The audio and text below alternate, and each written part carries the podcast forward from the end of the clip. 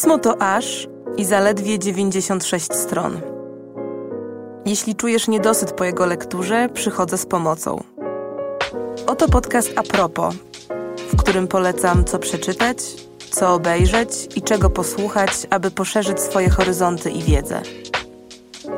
Zapraszam, Zuzanna Kowalczyk.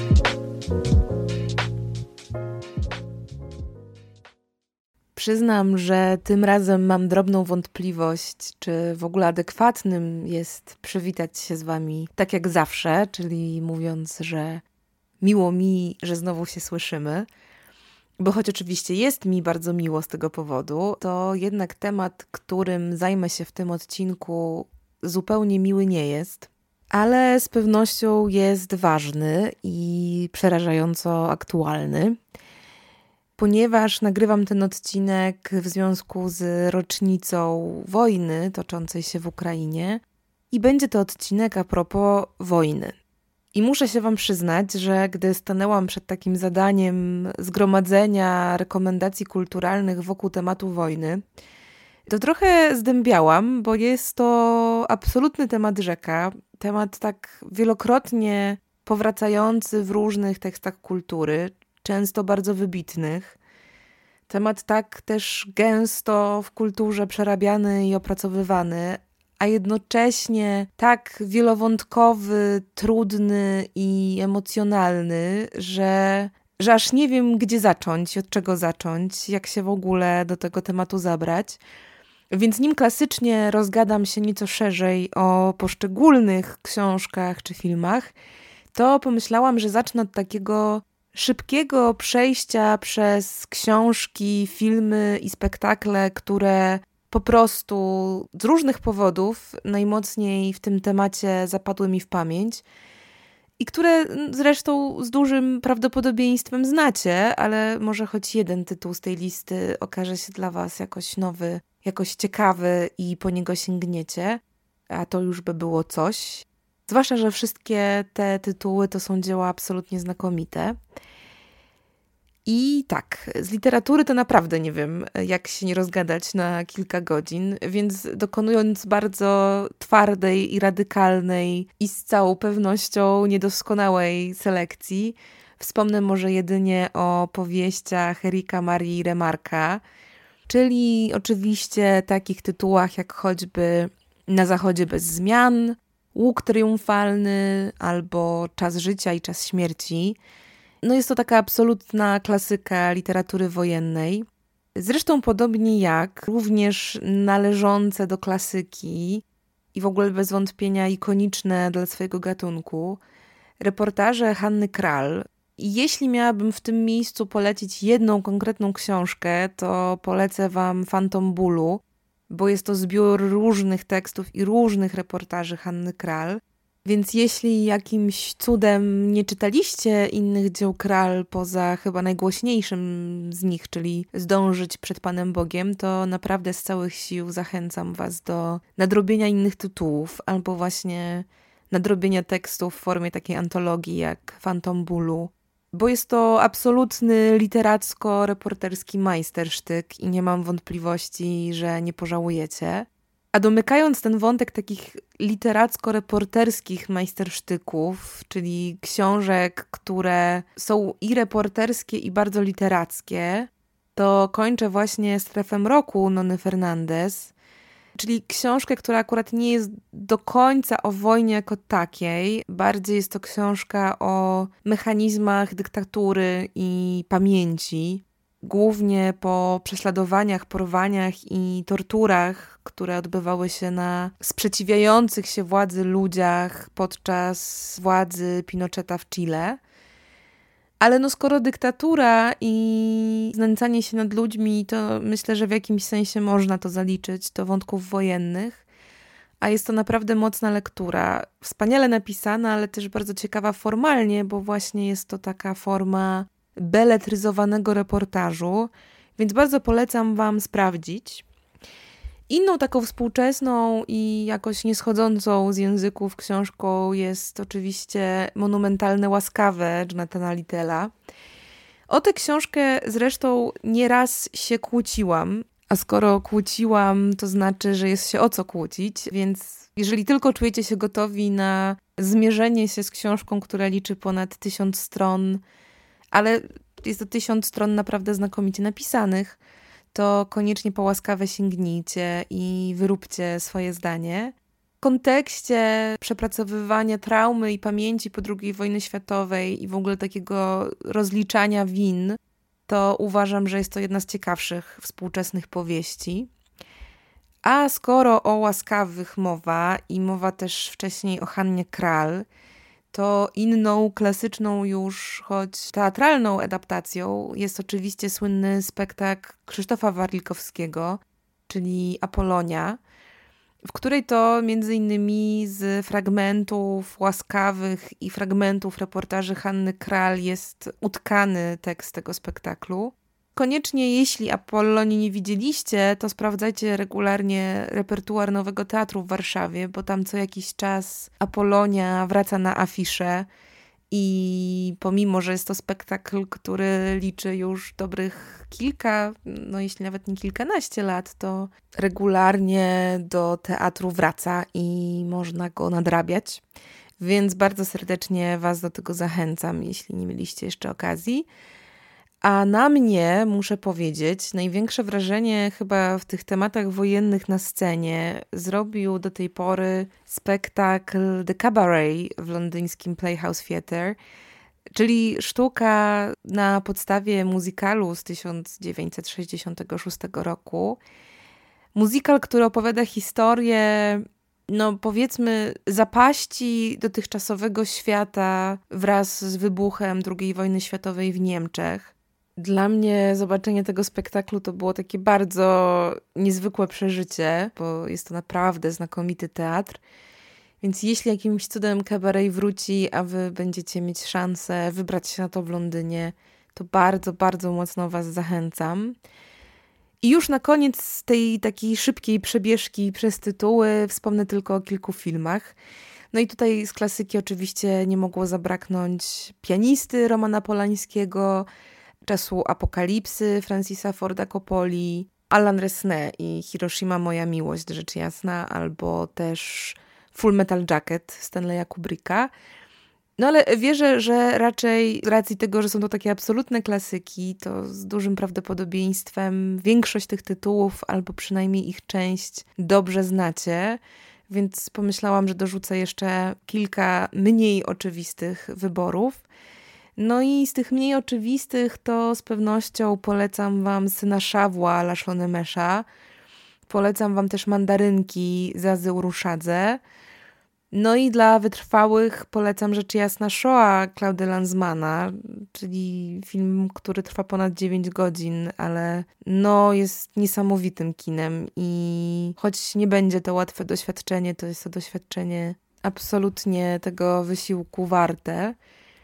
I tak można by tę listę ważnych tytułów a propos wojny pewnie kontynuować bez końca.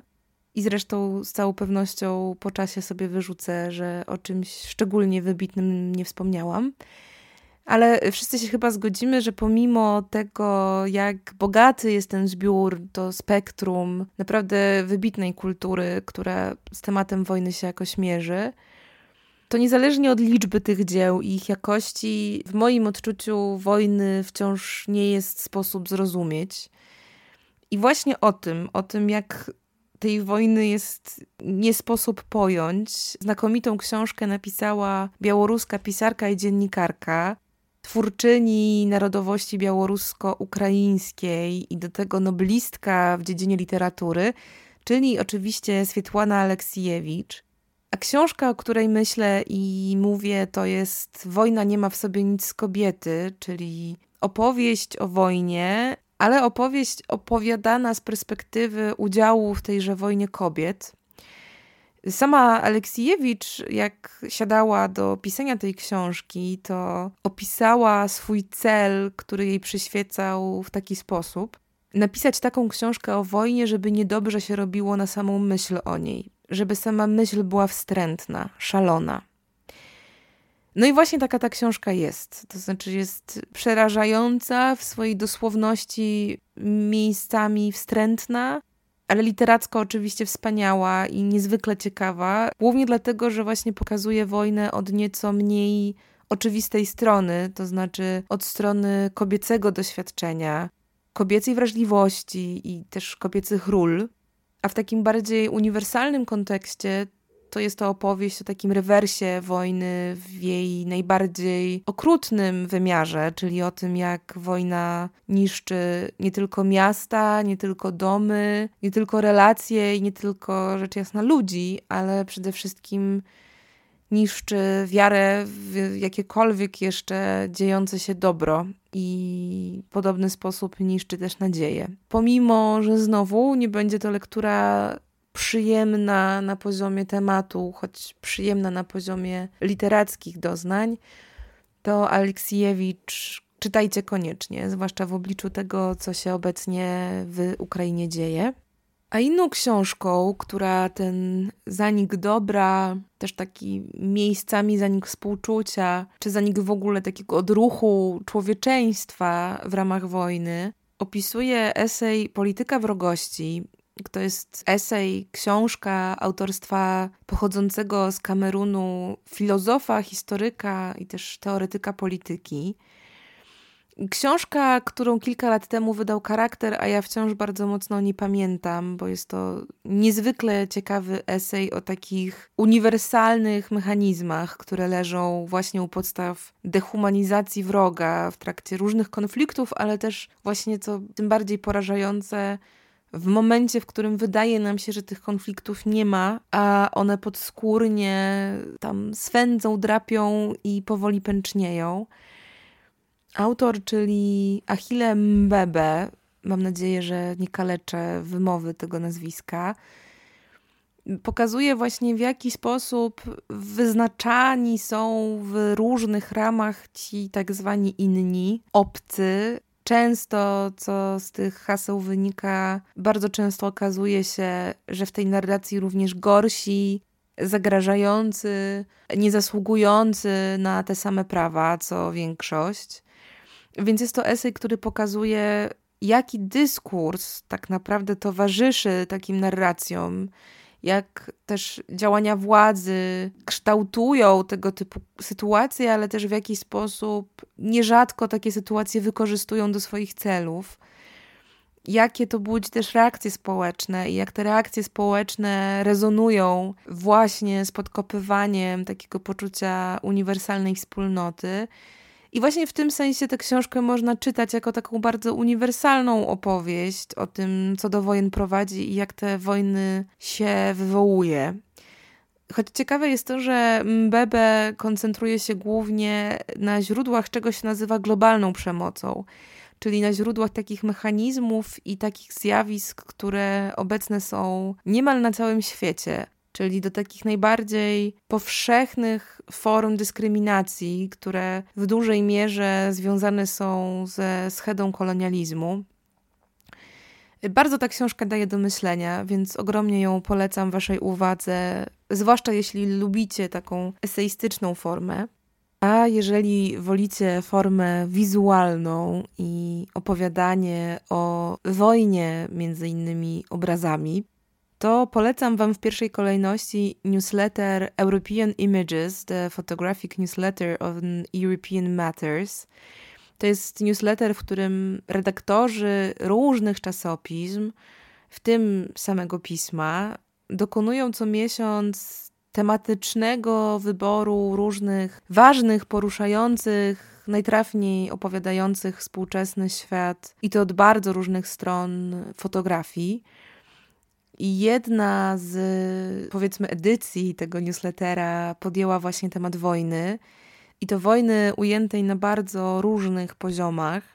Naturalnie są to między innymi obrazy tej wojny, która dzieje się obecnie, ale nie tylko, ponieważ jest to w ogóle próba spojrzenia na wojnę jako takie dość w tym sensie uniwersalne zjawisko, że mechanizmy wojny są dość powtarzalne i bez zmian okrutne.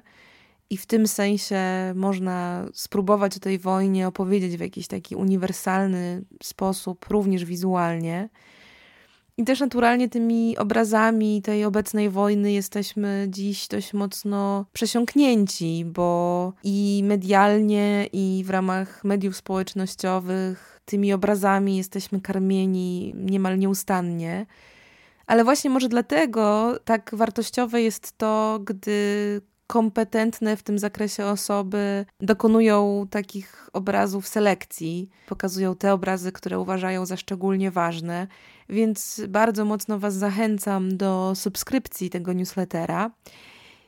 Podobnie jak w sferze obrazów, zachęcam Was do obejrzenia, jeśli rzecz jasna jeszcze nie oglądaliście, animowanego filmu dokumentalnego, czyli filmu Walc z Bashirem. To jest film Ariego Folmana. Film, który opowiada o traumatycznych doświadczeniach wojny w Libanie na początku lat 80. Jeśli mam szukać jakichś właśnie wizualnych opowieści o tym, jak uniwersalnie przerażającym zjawiskiem jest wojna jako taka, no to walc z Bashirem absolutnie się w te plany i cele wpisuje. Jest to film, którym zresztą, gdy powiedziałam w redakcji, że wspomnę o nim w podcaście, to wszyscy, którymi byłam w tym momencie w pokoju, zareagowali tak żywo, z takim ogromem wspomnień i refleksji wokół tego filmu i tego, jak lata temu wspominają ten seans. Więc myślę, że te żywe reakcje, podobnie zresztą jak liczne nagrody, bo film ten zdobył chociażby Złoty Glob, że wszystkie te rzeczy razem wzięte powinny być wystarczającą zachętą. Niektórzy nazywają wręcz Walc z Bashirem najlepszym filmem o wojnie, jaki kiedykolwiek powstał. Więc naprawdę zostawię tylko i aż tyle informacji. Po prostu obejrzyjcie. Bo film ten doskonale pokazuje absurd wojny. I tak jak dumałam sobie w ogóle nad tym pojęciem, nad taką kategorią jak absurd wojny, to pomyślałam, że absurdu wojny doświadczamy między innymi teraz. Myślę, że mało kto spodziewał się, że chociażby właśnie słowo wojna stanie w 2022 roku na podium plebiscytu Uniwersytetu Warszawskiego na słowo roku. Bo myślę, że nikt się raczej też nie spodziewał, że wojna podejdzie tak blisko naszych granic, a nawet te granice w jakimś sensie przekroczy i właśnie o tym, jak tę obecną wojnę w ogóle objąć wyobraźnią, pisze w swojej najnowszej książce Justyna Kopińska. Książka ta nosi tytuł Współczesna wojna i jest to ciekawy kolaż tekstów, ponieważ obok reportaży między innymi z bombardowanego Lwowa, z Donbasu, z Charkowa czy z Buczy. Kąpińska włączyła do tej książki obrazy też innych współczesnych kryzysów i konfliktów, i to takich mniej oczywistych w kontekście hasła wojna, choć przecież też jakoś z tym hasłem spójnych, bo pisze na przykład o pandemii, pisze o rozmontowywaniu sądownictwa w Polsce, o pozycji Kościoła w Polsce, o zaostrzeniu w Polsce prawa do aborcji. I choć naturalnie takim głównym wątkiem pozostaje wątek ukraiński, którego też nie sposób porównywać z żadnym innym, to jednak Kopińska decyduje się na to, żeby właśnie teksty z tych miejsc najbardziej dotkniętych bombardowaniami i atakami, w których też prowadziła rozmowy i z żołnierzami, i z mieszkańcami tych miast, i z politykami ukraińskimi. Zdecydowała się na to, żeby połączyć właśnie ten wątek wojny w Ukrainie z, z w ogóle taką refleksją nad wojenną atmosferą w różnych innych współczesnych politycznych aspektach. To, czy jest to połączenie udane, to już pozwólcie, że zostawię do oceny Wam, ale myślę, że aby te opinie sobie wyrobić, to warto tę książkę przeczytać. Chociażby po to, żeby w ogóle zastanowić się nad tym, jak szeroko o wojnie możemy dzisiaj pomyśleć.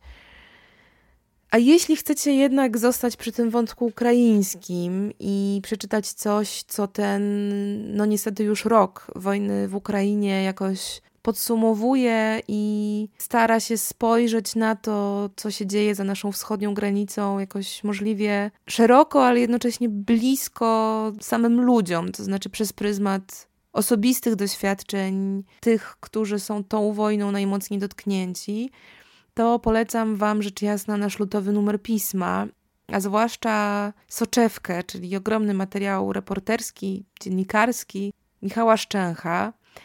Jeszcze bardziej rozbudowana, między innymi graficznie, ale nie tylko, wersja tego materiału będzie dostępna na stronie pisma. I w tym kontekście przypominam Wam oczywiście o kodzie zniżkowym na dostęp online do pisma, czyli o kodzie apropos, dzięki któremu przez pierwsze 5 miesięcy dostępu płacicie jedynie połowę ceny, a zrezygnować z subskrypcji możecie w każdej chwili. Choć naturalnie mam nadzieję, że zachęcimy Was na tyle tym, co w piśmie publikujemy, żebyście zostali z nami możliwie długo bo też mam poczucie, że nie wszyscy zdają sobie z tego sprawę, ale dla takich tworów niezależnych medialnie, jak właśnie pismo, prenumerata czy subskrypcja są najlepszą formą wsparcia. Więc jeśli no, również w tym wątku wojennym uważacie, że warto wspierać takie media jak pismo, to bardzo Was do zakupienia takiego dostępu lub prenumeraty papierowej zachęcam. I trzymając się nieco tego pismowego tropu, chciałabym na koniec polecić Wam książkę naszej redakcyjnej koleżanki, czyli Ewy Pluty. Tylko żeby nie było, ja tę książkę polecam, dlatego że jest naprawdę świetna, a nie tylko dlatego, że napisała ją Ewa.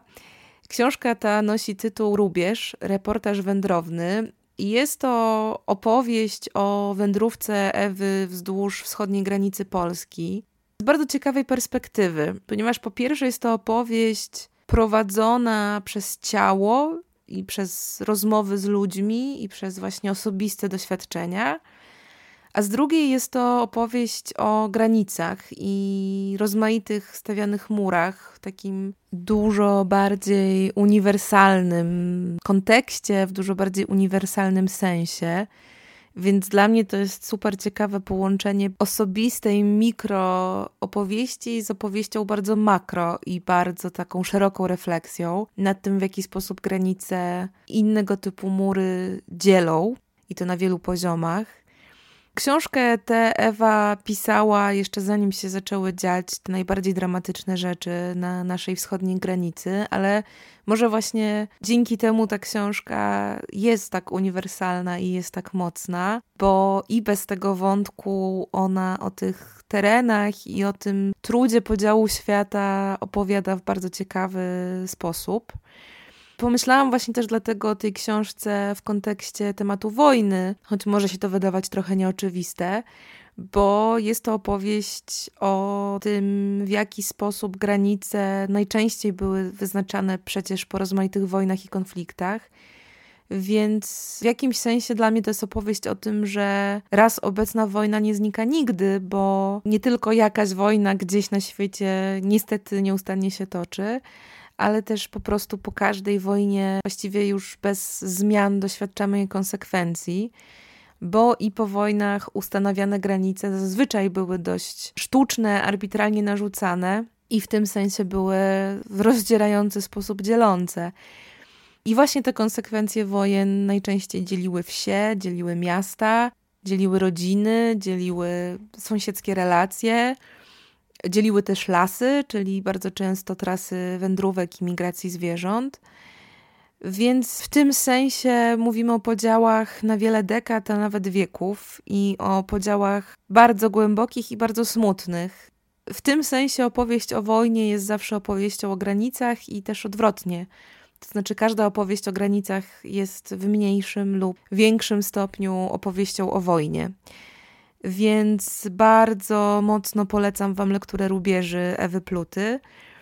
No i naturalnie polecam Wam bardzo lekturę Lutowego Pisma. I jak co miesiąc organizujemy też premierę pisma dla naszych prenumeratorów i subskrybentów.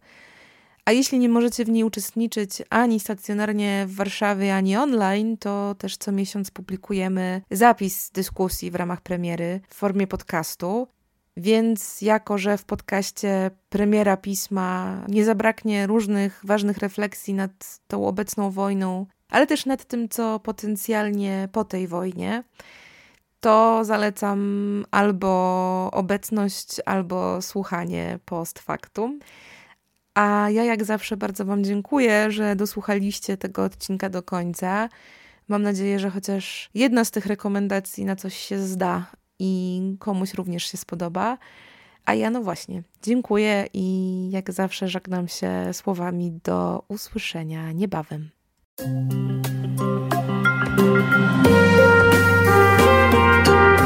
Pismo. Magazyn opinii.